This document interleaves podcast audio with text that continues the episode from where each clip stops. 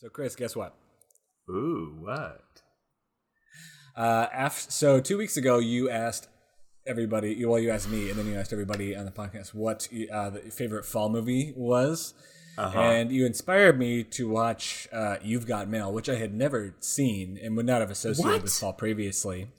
Uh, oh yes, I'd never seen it before. So I watched it, I think the weekend. No, I watched it last weekend, um, last Friday.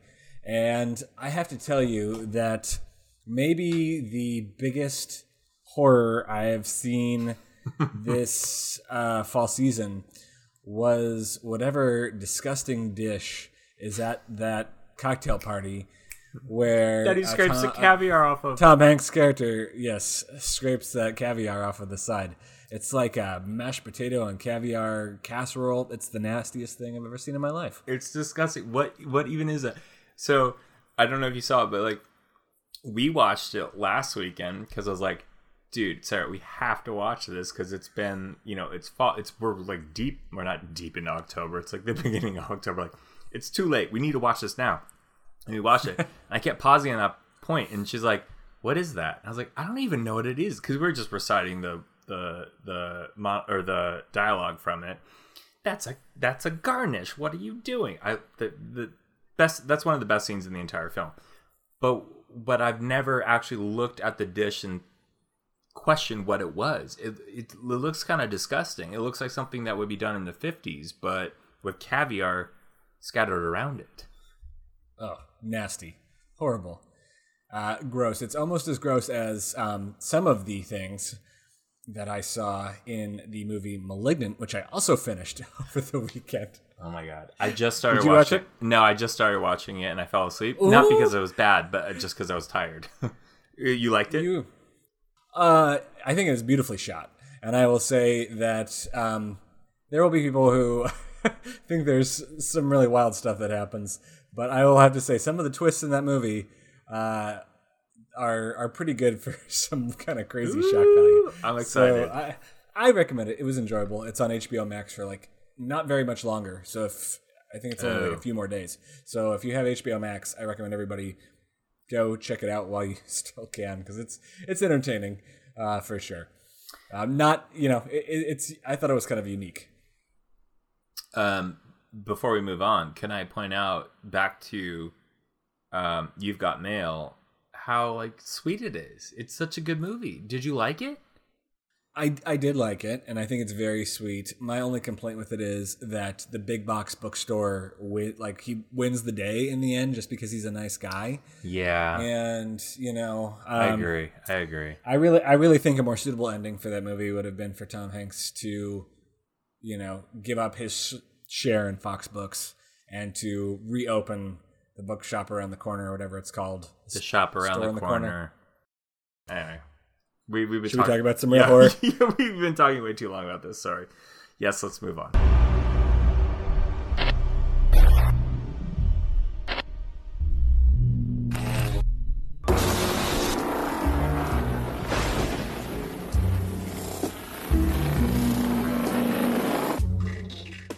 Good evening, everybody, and welcome to This American Horror Story, an unofficial podcast about the F X hit show, American Horror Story. I am your host, Tyler Moss, here with my co-host, Chris Husted. What's up, everyone? Uh, holy cow.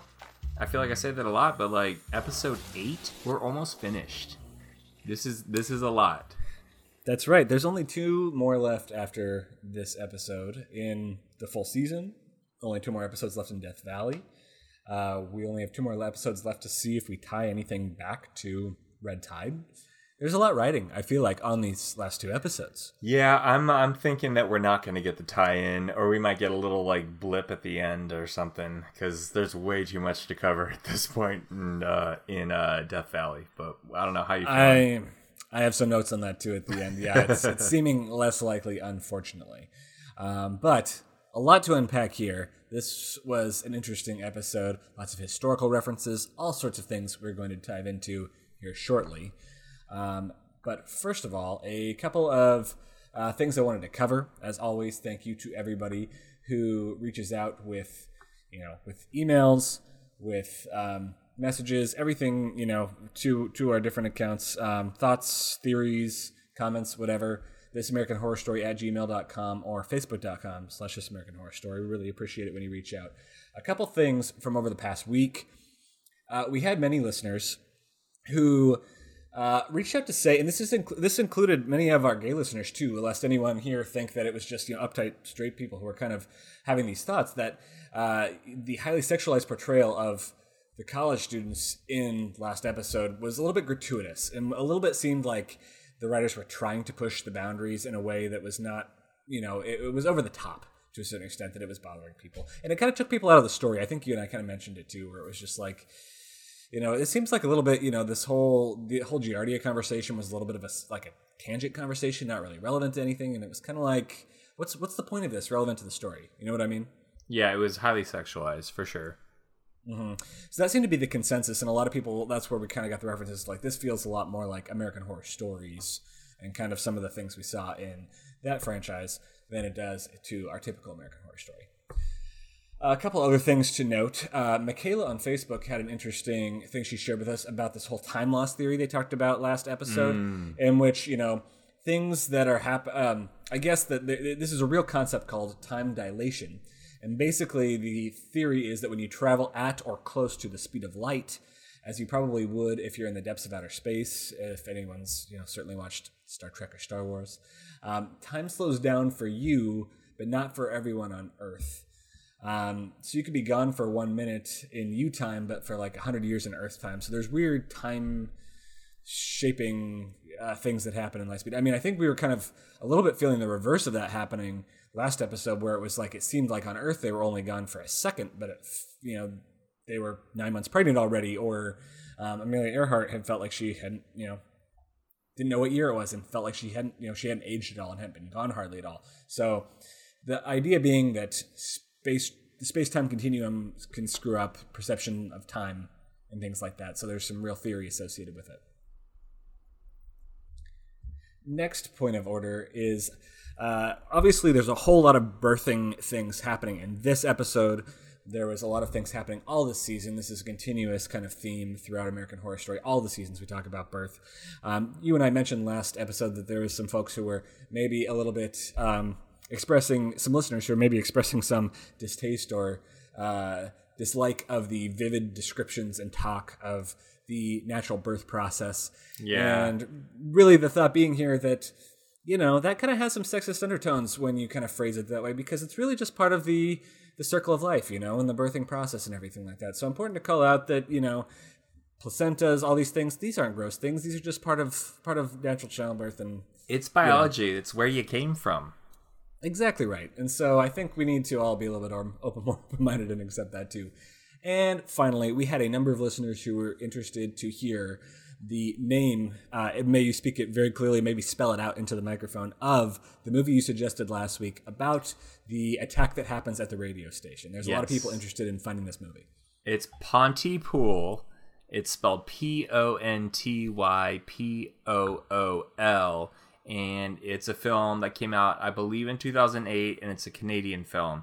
And I don't think there's any, like, like well-named actors that I was aware of in it. But um, if you watch this film, please like let us send us a message on our Facebook or our Gmail, because it is one of my favorite movies, and I think it's fantastic. It sets a very it's a very atmospheric thriller type film where, and, and last week I had said that it's the apocalypse is happening outside, but it is some sort of a zombie apocalypse where they don't know how the whatever's changing people, how it's carrying, how it's carried from person to person. And the people at the radio station are trying to figure it out. And certain things happen in the radio station and you sort of figure it out by the end of it. But it, it is, it was, it's just a well, like it would be a really amazing stage play if it wasn't a stage play. I'm, I, I'm not sure if it wasn't, but it's, it's fantastic. So I, I really recommend everyone watching Pontypool, P O N T Y P O O L. Sounds like a must watch. Now, before we dive in to, before we dive into Inside, Chris, what are you drinking this evening? I have a glass of Cabernet from Layer Cake, the uh, the um, winemaking company from, and they're based out of California. What what are you mm. having? That's fancy wine, isn't it? It is kind of fancy, yeah. I it was the only one that had the screw top uh, when I was heading downstairs to the T V to watch what's happening. I had a glass of something else before I finished that, and I was like, all right, I'm heading downstairs to watch American Horror Story, and I didn't want to open a bottle, and this was the only screw top. So, hey, fancy night. Hey, you're from Napa, so you know you you, have, you have the cred. You have the cred. Um, I finally found, and I am drinking, contrary to my traditional fall drink, this is hot cider with bourbon. I finally found Ooh. my cider. I'm in the midst of fall, feeling it. I watched, um, I watched You've Got Mail, so now I'm really in the fall mood. Hell yeah! And I am digging uh, the horror vibes. I am fully immersed in all things horror. I'm also watching Midnight Mass. Uh, I am excited to hear more horror recommendations of other things people are watching right now, so as always, you can send those to us. But we need you now to take us through the cold open. All right, inside. Buckle up, because there's a lot of references, presidential references in this opening, and it's a fairly long one. I think it was about like eight or ten, eight to ten minutes long. Anyway, we're back on the golf course, so we're in our black and white um, uh, era of the sci-fi uh portion of Death Valley, and we're back on the golf course. Nineteen sixty-three, Richard Nixon is there, and if people don't remember, Richard Nixon was Eisenhower's uh vice president, and they're both uh back in that time they, they were both in the Re- Republican Party, which meant something a little different than it does now, but okay. um But Nixon knows about the, I'm assuming the aliens at this point, because he's referencing this thing. Uh, and Nixon wants to know if uh, Eisenhower is going to tell Jack, who is J F K Junior, uh, the new president, because it is now nineteen sixty-three, which Nixon was, or sorry, uh, Nixon lost to J F K in that race in, I believe it was sixty-two or sixty, sixty-two. I can't. I, I know this. I know this. I should know this. I do not know which year. I know we were we were just babies back then. How old were we? We weren't alive. In the early sixties. um, sixty-two. sixty-two. Sorry, sixty-two. I have it in my notes. Okay. Anyway, um, Ike says that he should have fired Hoover, who he never liked. And Hoover was someone who was president before, and then he's kind of been a part of a lot of the uh, cabinets after he was a president. Anyway, uh, Nixon says that Ike shouldn't abandon the motto of never making mistakes in a hurry, and Eisenhower says he did nothing for several months, so he left. He let it be after the whole incident. Um, and then he says that uh, he's that. Or Nixon says that J F K is going to find out the truth because Bobby Kennedy, who was the attorney general at the time in nineteen sixty-three, is making uh, inquiries about the black budget. And a black budget is kind of the uh, classified budget for secret things that people don't, that regular people are going to know about, or a lot of, a lot of even high-ranking government officials are not going to know about. Uh, and Nixon also says J F K is soft. So that's foreshadowing for sure what's coming down the road. Uh, then we get to the next scene uh, off the golf course, and we're in the Oval Office. And J F K, it's with J F K, it's with Eisenhower, and it's with Nixon. Um, and at the time, Nixon was back to, he, so he had lost the race against J F K, so he was... He did some other things, but he uh, moved to New York City, and he was practicing law again. Hence the reference where Jack, J F K, is like, hey, how's New York treating you? And he's like, oh, I saw an American or something like that. He makes a uh, um, a reference to seeing someone who is not a immigrant or someone who is not a white person, essentially. um Anyway, Eisenhower hands J F K the photos from the incident that we learned about last episode, where they found Amelia Earhart and the the child body that they found in the ship. Um, also, in this scene is fantastic. The angles they use when J F K is like discovering it, it gets all like twisted and very sci-fi. Very, it was it was it was well done. Um, and then we find out that five thousand people a year are sacrificed to this, this alien nation in exchange for the technology and for, and in Nixon's words, to dominate the world, because that's the most important thing, the technology to win wars. Mm-hmm.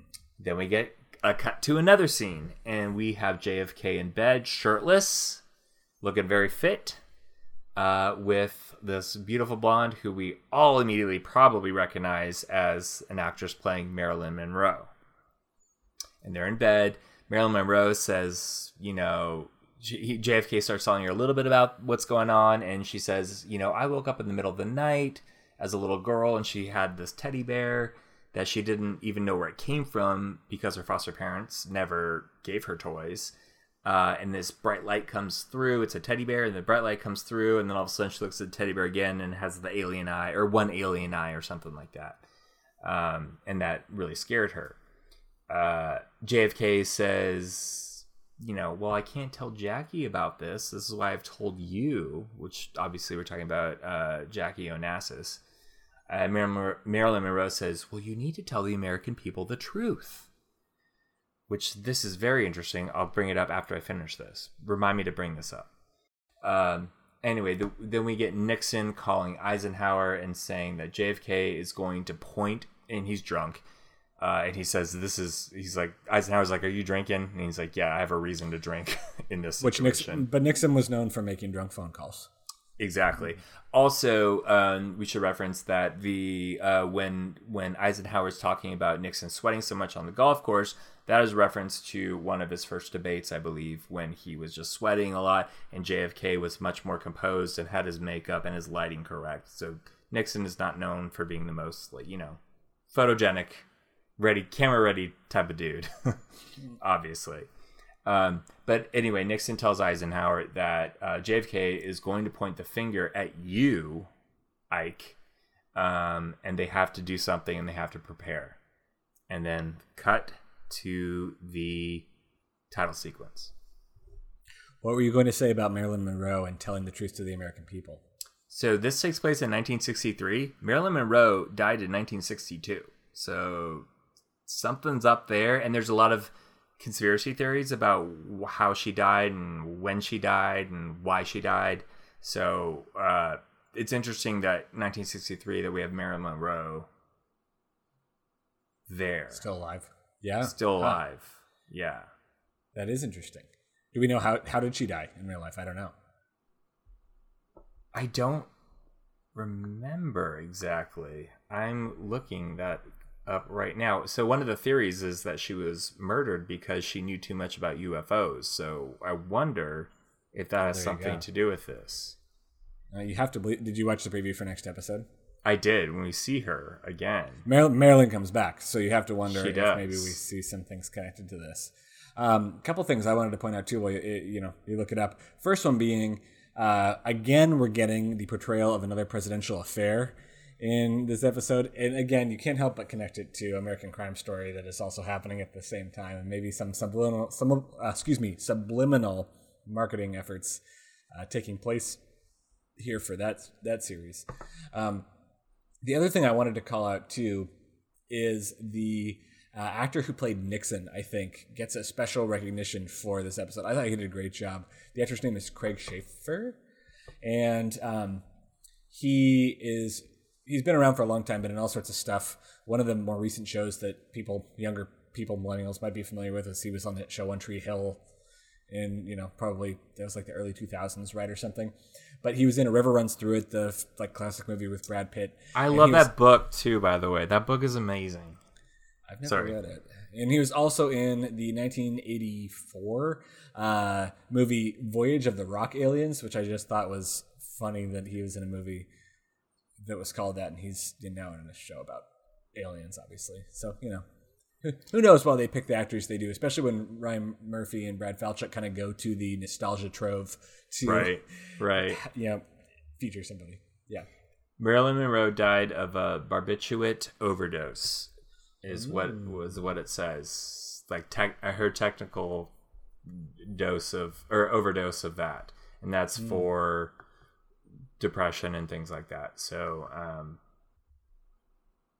got it. Okay, good. Yeah, good background yeah. info. So people should let's yeah. carry that into next episode when we revisit Marilyn Monroe. Yeah. Um, it's worth noting again that the writers on these ep- this episode are the same three as last week. Brad Falchuk, of course, who's been a writer on every episode this season. Manny Coto, who's been a writer on a lot of episodes this season, um, plus pretty much carried all the best episodes of American Horror Stories.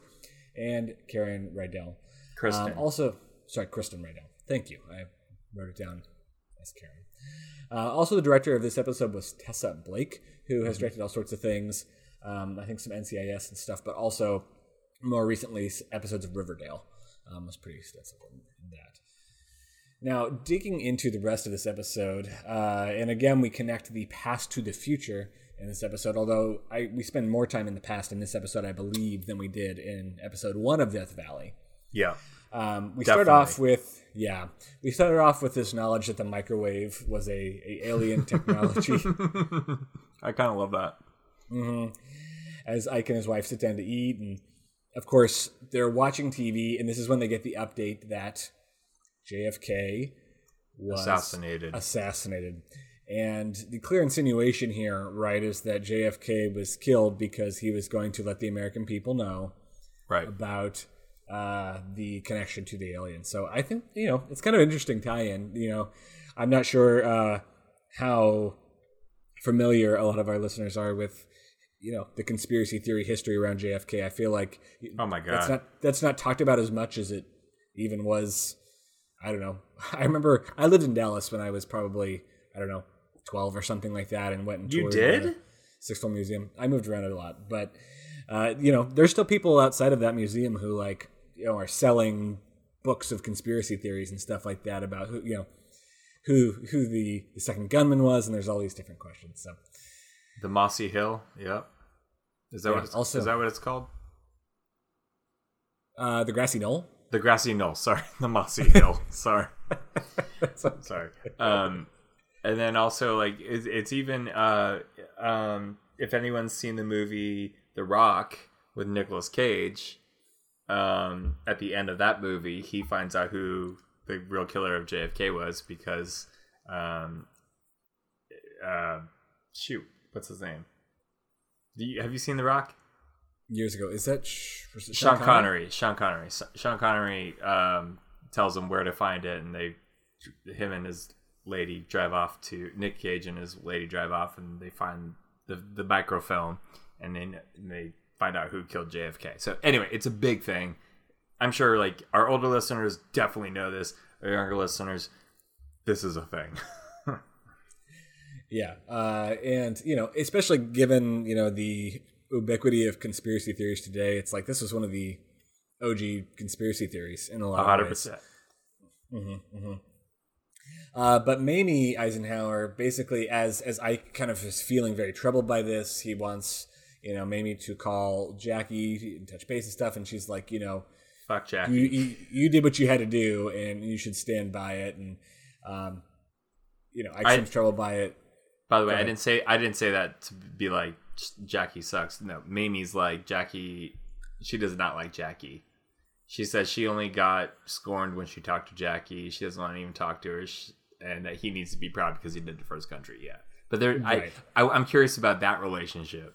This is very American Crime Story in a way, like learning all the gossip yeah. between certain figures. Oh yeah, mm-hmm, um, mm-hmm. I like it. Yeah. Uh, from here, of course, we flash back to the origins of the agreement, which is really classic to, American Horror Story to to where we started, you know, last episode. Um, we have a great scene that I, this is one of my favorite scenes of the episode where he uh, Ike is in the boardroom with the generals and he sends he sends away the priest um, because I think he says something like there's nothing to pray for or something like that. It's like this yeah. very dramatic scene. I kind Not of enjoyed anymore. it. Yeah, I yeah, love yeah. it. Um, the aliens we learned have made a proposal, and this is when they want to do this this treaty. And you know, there's people. It seems like the generals are pretty torn on it. Some are like, well, we can use this as technology to fight the Russians. Another guy is like, there's, you know, this is selling our souls. We shouldn't do this. Uh, but then Subject One, A A K A Maria. Maria, floats in, and she brings them radiation-absorbing metal, which she lets everyone know is invisible to radar. So this is the idea. This is where you know, America started to really develop our, our super advanced technologies, um, technologies that could triple electronic device speeds, things like that. Of course, one general decides he's going to stand by his morals and say no, and his head explodes. So mm-hmm. you have to think, to a certain degree, there was not a whole lot of choice in what was happening here. But we get a little more background on the aliens. You know, we le- learn that for whatever reason, their species is dying. This feels very Superman. I was going to say, like, even like as far back as like D C Comics Superman, yeah. the people of Krypton or whatever. Um, and their people are going extinct, so they must find a way to live on.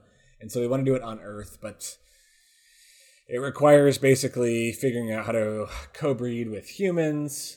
Um, because they're in their native alien form, there's too many toxins and viruses on, on planet Earth for them to survive. Yeah. Uh, and we learned that apparently, well, then they explode Maria's head, but then they make some reference that like our original subject, it didn't work. And of course, we'll remember from last episode, Amelia Earhart was pregnant, and we learn quickly that she has died in childbirth. And we have this scene where Ike has to go into the, uh, I guess it's like the operating room with his gun holstered, and there's blood everywhere. And then he has to shoot the small floating baby-like baby. creature. Yeah. Which is a little, a little disturbing, but we don't see too much of it at least. Mm-hmm. Mm-hmm. And so, I mean, this, he's disturbed by a lot of what's happening here. He's still not sold on whether or not to do this deal. But meanwhile, back at home, you know, Mamie is, she's planning some social events with some big name stars here. Rock she, Hudson and different people. Yeah, and Doris Day. This is where I've like I kind of noted that she's acting. She was already sort of like she was supportive earlier on, and now she's acting a little more manipulative. Mm-hmm. Because Ike is clearly torn. He's drinking heavily, and she seems intent to convince him that he needs to. You know, I think she doesn't have the background, or he te- he tells her what's what's going on and kind of gives her the scenario, and she. She's like, well, you can't let the Russians have an upper hand on you. So she is being pretty straightforward at this point in time about what she wants him to do. And there is a little bit of a gleam in her eye at this point in time. Yeah. In and, and this is like at least the second or third time, third time at least, because Nixon referenced it. The one of the generals referenced it, and now Mamie's referencing it about the Russians. And at this time, the Red Scare is the big thing, the Cold War. You know, important it's happening. Context, right? Yeah. Mm-hmm. So, the, like, letting the Russians get control of something is a big fear for uh, Americans, gov- American government.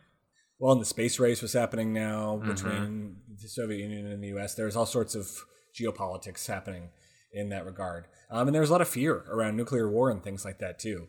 Mm-hmm. And so, it was a time of, of tension for sure. Uh, but we quickly find out that Mamie brings in Nixon. Uh, behind Ike's back, mm. and we, mm. we kind of learned that um, you know maybe I, I, Ike was not such a big fan of Nixon at this point in time, at least. But they kind of they become tied together by the events that you know the knowledge that they share, I think, and the deal that they make over time. But um, you know she's pulling strings. The way she seems is that she's pulling strings to make sure Ike doesn't get brought down by what's happening with the aliens. Um, Again, I want to just say, uh, first of all, Sarah Paulson, uh, ex- uh, really wonderful acting. I mean, between such dramatically different characters as T B Karen and Mamie Eisenhower, uh, it's awesome. Sarah Paulson playing Mamie, rocking the Gale Weathers from Scream two bangs. You know, if anyone's going to pull it off, Sarah Paulson can do it. And again, the actor playing Nixon is, is killing it as well. Um, And so, you know, Nixon goes to talk to Eisenhower. He has this whole great pitch about how they're going to use the, the alien technology against the aliens someday. Technology is power. Uh, you know, continues to talk about the fighting the Soviets, all this stuff. And, you know, clearly then when Ike spikes, uh, spies the handkerchief uh, handkerchief that has uh, Mamie's. Mamie's initials on it, uh, he gets pretty pissed and realizes that his wife's going behind his back. So there's a great line when I like when, when Mamie says, well, excuse me, Mister Man, when he comes in and like knocks mm-hmm. the pot out of her kid or whatever. um, but even then he's like, he's like, what's gotten into you? There's something wrong. And then we quickly learn what got into her. Literally inside of her. An alien. Is an alien, which they apparently are also just like parasitic. Like someone can survive with an alien inside of them because they're like, well, she's still in here with me. And he's right. like, well, you promise my wife's okay. But uh, man, the scene with her eyes rolling back in, in white was great. Amazing. It was really good. It was really yeah. good. I liked it. Mm-hmm. And so we kind of get the idea that like Ike is being pressured to do what he has and, to. Yeah. And now he has stakes of not just the country, but the woman he loves. So exactly. And so we kind of start to put the pieces together about how we got to make this treaty. Both where things about. are happening in the J F K era, and then jump to, of course, the modern day, which we do immediately after this. Mm-hmm. Kendall, Kendall and company are racing to the hospital. This is immediately after, or presumably not too long after, they all just got their positive pregnancy tests. Uh, but their bellies are like quite swollen already at this point in time. Mm-hmm. Um, they're maybe they're. I don't think they're actually in labor, but they're just like they're they're like definitely third trimester. Mm-hmm, yeah. Mm-hmm. And as Kendall is driving, she kind of continues to be just like this, uh, you know, purveyor of very kind of, um, I don't know, sci-fi technology on different things. she, uh, I think she talks about having just Googled it again, too. So she's just Googling all sorts of things, even though she's not, she's Which, supposed to be off of Google, if we remember. So from this, literally, we learn that the whole reason of her like having that relationship with a professor is just so they wouldn't have their cell phones when they were on their camping trip. Cause like she's a, she's a pre-med student. I, I can't remember if she's pre-med or med. I think she's pre-med, but she it's, it's like, that was just unnecessary in the sense of all, the only device it was, was to make sure that they didn't have their technology and the technology conversation uh, when they were camping. And now it's just like full on pregnancy heading to go get their ultrasounds. She drills, she still kind of tries to be the practical person saying, well, maybe it's a, a government experiment just like Chernobyl and it's radiation or something, mm-hmm. which, you know, it's she's not, you know, way off. True. Um, but again, uh, that's not the case. And we get this scene in the doctor's office when Jamie gets an ultrasound. Um, this reminds me of the scene in Murder House that, you know, when... Uh, the, the Harmons are at there, and then I believe the doctor passes out, and we later find out that like it was the she, devil. Yeah, face. and and it like and it completely broke the the doctor who was doing the ultrasound, I believe, in yep. Murder House. This doctor doesn't quite have that same reaction, but clearly panics and runs out. And then the difference here being that like we get a really vi- when.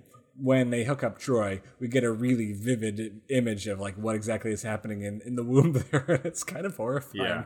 This creature kicking around. And um, oh, and I, did, I forgot to mention too that apparently Jamie has like there's twin heartbeats. It's not entirely sure like exactly what's happening. Yeah, I was curious. I was curious about that because she said the twins were in your family, but then when we see Troy's, um, it's definitely just one alien infant or fetus in there. But um, I, I mean, I don't know. If I saw that on a in a in an ultrasound, I would definitely not think that that's so. We, well, we didn't get to see Jamie's, so we Jamie might have something else happening in her, but right.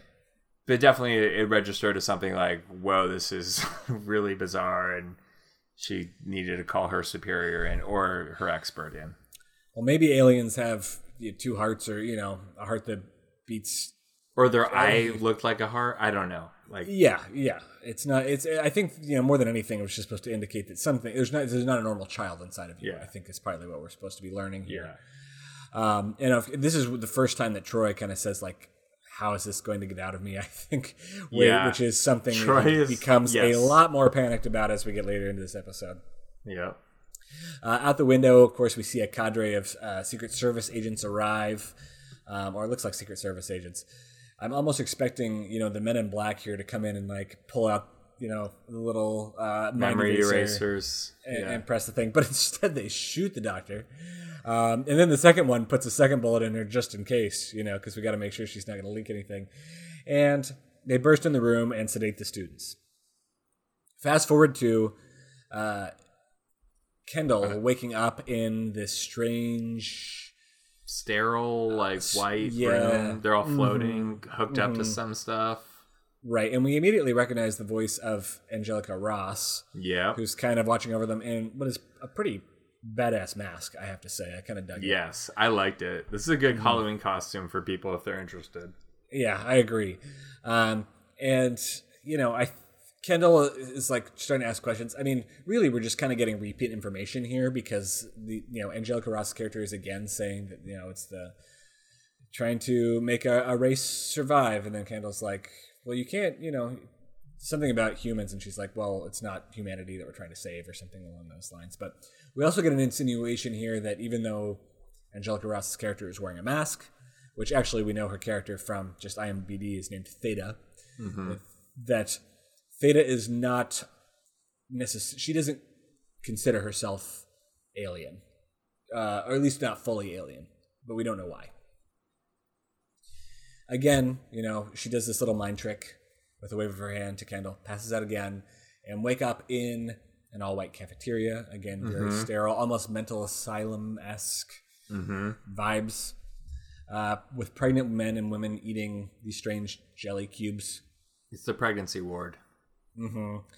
And we see Leslie Grossman, uh, a k a. Doctor Calico. Calico, yeah.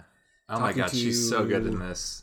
Talking to Steve Jobs? Yeah, I, yeah, yeah. Like, even before um, Cal comes in and says, like, was that Steve Jobs? Is like, because everyone's dressed in white, and we got the one guy with the glasses, the shaved head, and the scruff with the black turtleneck. Like, that's supposed to be Steve Jobs, so... Kind of a fun reference, but also, like, I don't know, a little weird. Well, like, what's... Did you pick up on what he's supposed to be doing there? Is it because everything's, like, white and very sleek that, like, he came to help design this alien maternity ward? Or is he one of the carriers of the children? Is it... I assumed he was one of the carriers, and that's why he disappeared or whatever. But, um, because because Calico at one point says, oh, yeah, he just dresses differently. And she, like, assuages his... concerns about whatever he's asking about, and then he says okay, and then he moves on. Yeah, uh, curious if anyone has deeper analysis on what Steve Jobs is doing in the Alien. Uh, yeah, I didn't. Are there conspiracy world. theories about Steve Jobs? Let us know. Mm-hmm, mm-hmm. But we learned that Calico was a Vegas showgirl, and then basically has been a baby mule for the aliens since nineteen seventy-nine, I believe. Mm-hmm. So not not too much. Not you know. sixteen years after uh, our, our flashbacks to the past. Um, and Doctor Calico also seems very cagey about what exactly happens to most people after birth.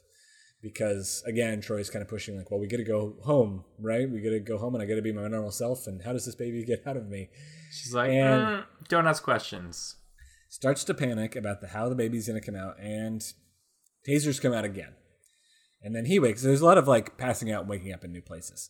Yeah. And he wakes up in a birthing chair with Theta.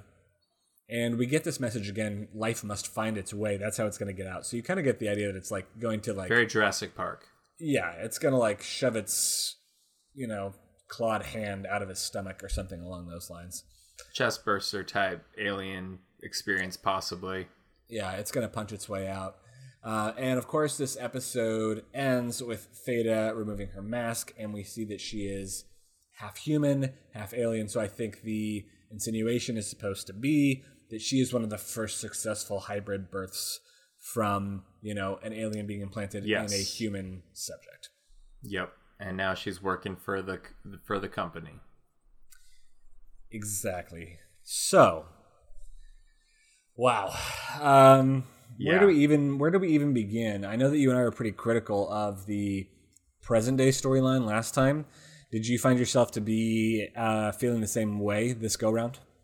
Um, I found it way better than last time, to be honest. I thought this was much better, well well done. And you know, I was trying to think of, was that because they laid so much groundwork with our uh, present day protagonists? Um, because we talked about this last week, the the present day protagonists, the four college students, were definitely f- their story felt like it was a uh, American Horror Stories episode. Now that we're in episode two of Death Valley, um, I think I'm I'm I'm somewhat more invested in them, and I, I like where it's at because it's much more present day sci-fi of a modern horror story that we would hear. Um, I am still much more interested in the past, uh, in the black and white, that's the sixties version.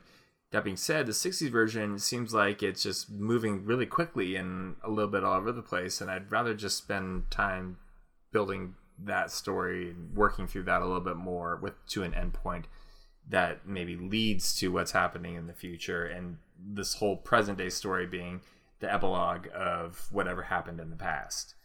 Uh, that being said, um, our actresses and actors in the present day are doing a good job, and it's less sexualized, so it's much more, you know, interested in what's happening. They are not the most, still the, not the most compelling characters that I care about that much.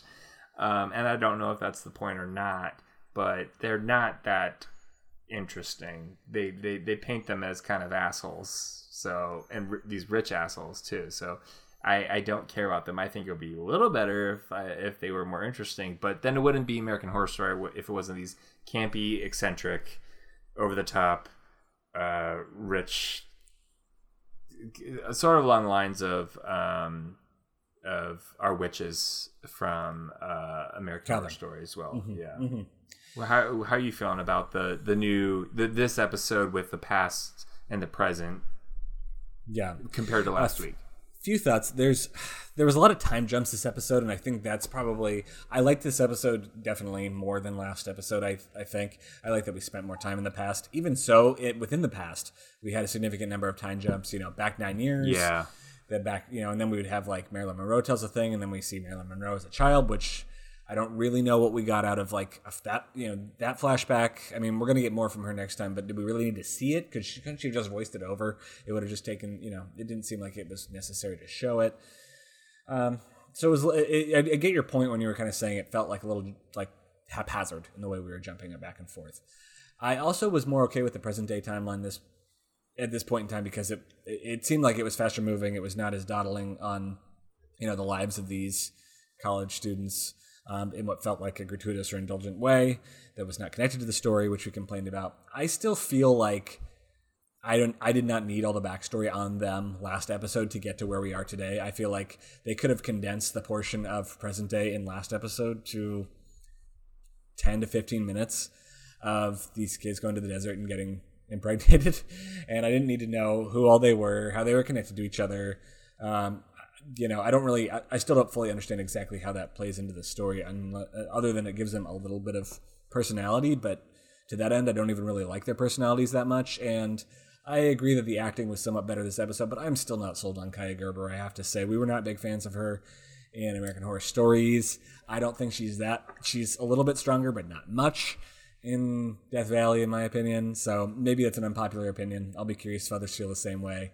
I'm not I think, fully sold. I think she's doing. I think she's doing way better in this. Like, again, it's it's it's not asking a lot in the role, but this this seems much more like par for the course of that type of a, like her part of this story that she's doing much better than Ruby. Sorry, Kaia. Like she but had again, some. She's the her her hair looks perfect when she's doing when she's laying in her. Th- anyway, continue. Sorry. She had some lines when she was like in the original like alien, I don't know, inventory room when Theta comes over and it's like having the cords attached. And I, I felt like there was just some very clunky lines that, that uh, Kendall delivered in that moment that I was like, ugh, I don't, I don't love that. But I will say that overall, I thought this episode was significantly better than last episode. I liked all the historical tie-ins. I thought Sarah Paulson was awesome. I thought the actor who played Nixon was great. Uh, I think, you know, the Eisenhower and Kennedy were also really good. So I, I am enjoying all the kind of historical characters we have. And I think there's a lot of layers happening there, to your point, where you're kind of pulling in all these different backstories of historical um, context that is really kind of important to getting a sense of what's happening in the time. Uh, I am not sure whether or not we're going to get that tie into Red Tide. We talked about this at the beginning.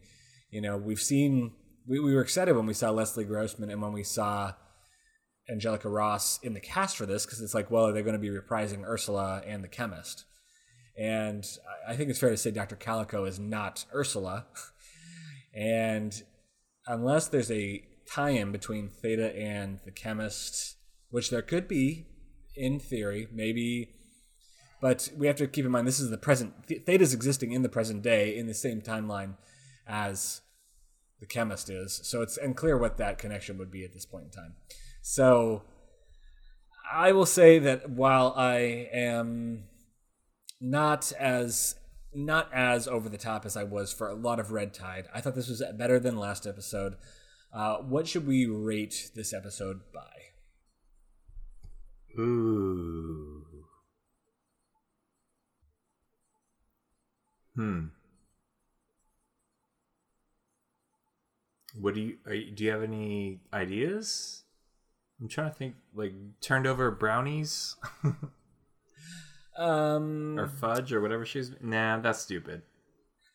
Oh, I, feel, I forgot what you were even referencing for a second there. Yeah, remember when Mamie's fudge brownies or whatever she was yeah, making? Yeah, yeah. Um, exploded heads, but that seems too easy.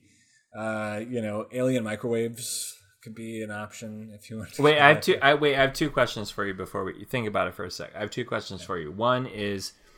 Um, was Amelia Earhart in that white room, and did she escape with her baby preg- while she was pregnant?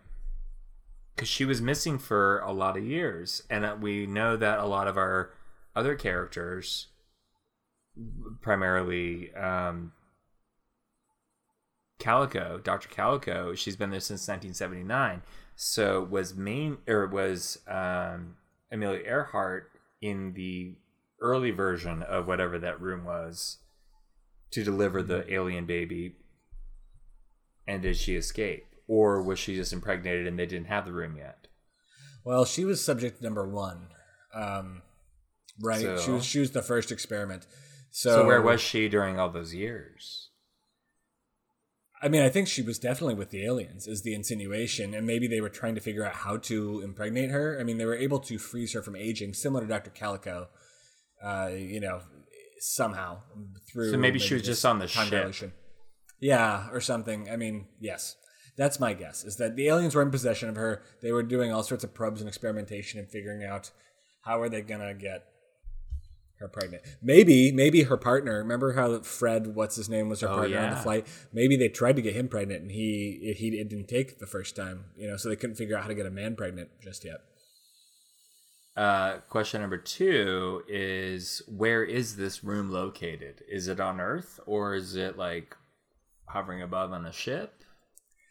I was thinking that by modern day, especially seeing as, you know, the U S government's complicit in what's happening here, that maybe there are secret bases on Earth that the aliens run where they're doing this kind of stuff. So that way they don't have to worry about, you know, pulling people up with tractor beams and, and being exposed. You know, there's a lot more sophisticated radar systems and things, but maybe the U S government shields them from being seen. So maybe it is a ship hovering off the... Maybe it's in a microwave. There you go. Maybe. uh, microwave. What would you do if you were impregnated and you were put into that room? What would you do in that sitch?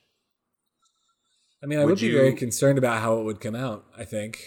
Um, yeah. Would you fight? Would you be a one and done? Or would you just be like, well, I guess I'm going to be here and just... having babies once a year, just like Calico. So you have to think that, I mean, maybe we'll learn more about the logistics of this, that Doctor Calico has a baby, survives somehow, and then is put to sleep and wakes up again with another baby. Maybe, yeah. Uh... Kind of reminds me of, like, a situation on, like, you know, like a factory farm where you have, like, you know, uh, some, um, some animal that is just, like, being used as just, like, a you know, prize. No, normally it's like, you know, it, it, normally it's like, uh, what do they call the, the, the race horses where it's like the, the horse that comes in and like the studs. The, yeah. Yeah. They bring, they bring the stud in to just continue to knock kind of perpetuate the, the line and stuff. Mm-hmm. Yeah. It's, it's very animalistic, you know, the way that they're being used. I, I mean, at least you're not getting raped, I guess. I don't know. I mean, you're still getting raped because you're getting a baby put in you. I mean, we don't know that. Also, we yeah. don't know how they get Immaculate in there. Immaculate conception. No, we, we don't know how they get in there. Uh, f- uh, final question for you is um, the pregnancy stomachs. So, like, how they look. How do you think that looked accurate? Or, I mean, you are the most directly experiencing this with your wife. So how do you think that would, did you think they did a good job uh, representing what that looked like with the makeup and effects? Good question. Yes. For, for those who don't know, my wife is uh, very pregnant at the moment, um, about eight months pregnant. And I mean, maybe has an alien baby inside of her because it is moving and trying to punch its way out all the time. um, but definitely does not look perfectly round like all the people floating in that maternity ward. Is lumpy and always moving and lopsided and turn different yep. directions and things like that. So, but you know, you see that kind of stereotype perpetuated on T V and in movies all the time of this kind of perfectly round belly. So, I've decided what we're going to rank this as. Uh, Jello cubes. Ooh, you were thinking of that in the back of your mind through all this. Uh, I wasn't. It just came to me. Maternity alien. Um, yeah, it's it's alien prenatal vitamin jelly cubes. Yeah. Prenatal vitamin Q Jello cubes. I let's see. I think last week I, I split the episode and I rated the first half and the back half. I'm not going to do that on this episode. I'm going to rate it cohesively because I felt like it okay. was more cohesive. Yes, and I agree. I am going to give the full episode. Let's see. I'm going to give it a. I think a three point seven five. That's where I'm at. three point seven five. Stop it. That's what I was going to do. That is exactly what I was going to do. Yeah. three point seven five. It's not a four, which is like a solid one. It's It was good. At, a four for me is like good enough. Did a good job. I liked it. three point seven five was like, eh, it was fine. And it had its, had its issues. Yeah, exactly. Mm-hmm. Yep. Mm-hmm. Yep. Exactly. All right. So seven and a half. Not bad. I mean, definitely not bad. That's uh, way better than last episode. Yeah, I think it's... Well, in last episode had its moments too, but the uh, not-so-good moments were worse last episode. I, I wonder if it's because we've had the like enough... We've had two weeks distance from the finale, the not-great finale of Red Tide, Red Tide, that we are giving this a little more than we would normally do. And I only say that because our friend gave us our rankings from all our previous episodes and showed us what we actually... So whenever we've ranked our episodes, uh, and he kindly, I think that's his pronouns, but we uh, ranked, all, gave us the averages of all the episodes we've done, and they do not match up to exactly how we rank our episodes and how we feel in our hearts. So three point seven five... could be generous, but in a year, I'm curious if we revisit this and see how we feel. As always the case, memory does interesting things to yeah. our perceptions. Anything else you would want to say about this episode or about the two episodes we have left? Um, I'm excited to see what they're going to do because only two episodes to wrap up this and hopefully connect it. But also, like at this point, do we want to connect it? Um, it They they feel very disparate, but right. I don't know. That's and all we, I have to say. And we get Cody Fern next episode. We do, we do, which I'm excited about. I'm very excited about that. Yeah, who it's it's it's unclear to me right now which character he's playing. Did you catch on? I think it might be another president. I wasn't sure. I no, I think he just walks into the room and says, "I think you were expecting me," or something like that. Hmm, okay, so we don't know who it is yet, so that'll be yeah. interesting, but excited to, to have him, and it's in the past, too, so we're getting some Marilyn Monroe stuff happening. There's all sorts of interesting vibes, so that is plenty to look forward to in our penultimate Ooh. episode of American Horror Story Double Feature. What were you going to say, Chris? Final question. Are any of our four uh, protagonists in the current, present time going to survive? Well, it doesn't feel to me like it's going to be Troy or Cal. Yeah. I feel like it's going to be either Kendall or Jamie. I feel like Kendall's kind of our main character to a certain extent. She is, yeah. So maybe she'll she's our final girl. Uh, is that our guess here?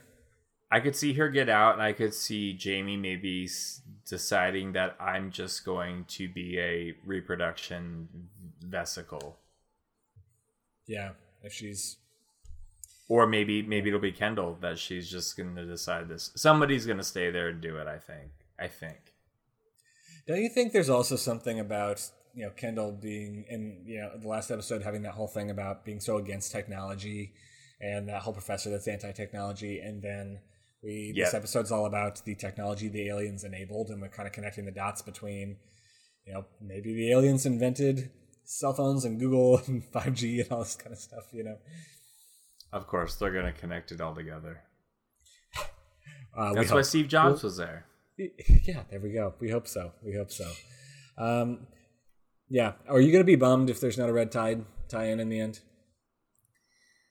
I don't know. I originally was going to be bummed, but now I'm like, I don't know. I just want them to make sure they tie this second half up correctly. Um, I, I, I really do wish they just stuck with uh, Red Tide and done it, because it was so good.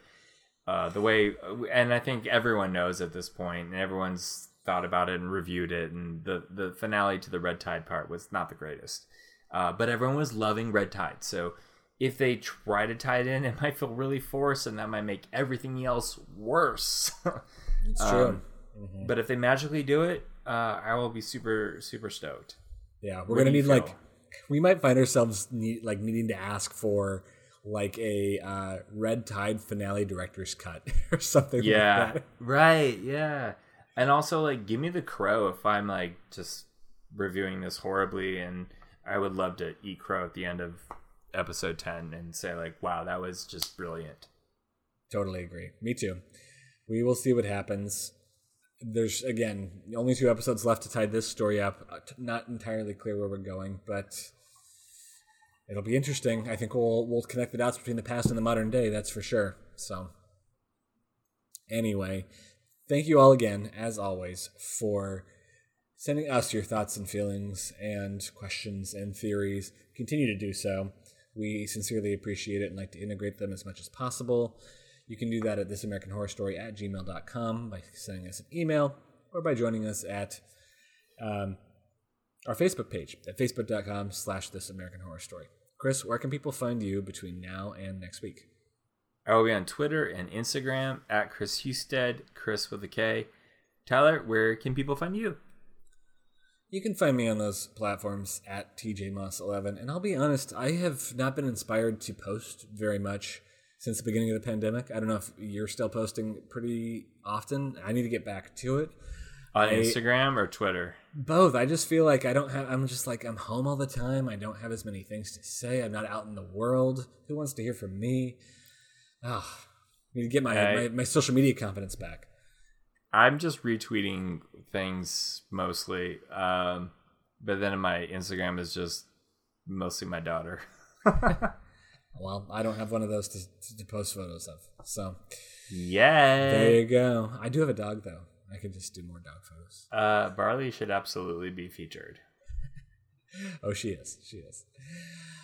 Oh, and always uh, uh, rate us, review us on iTunes. All your iTunes, jeez, Apple Podcasts. Man, I'm what a I'm I'm a friggin' Luddite. Even then, you know, Spotify is like the most like what everyone's mostly gravitating toward for uh, podcasts these days. Well, do you know what actually the most listened to podcast platform is? What? YouTube. People mainly listen to podcasts. I know.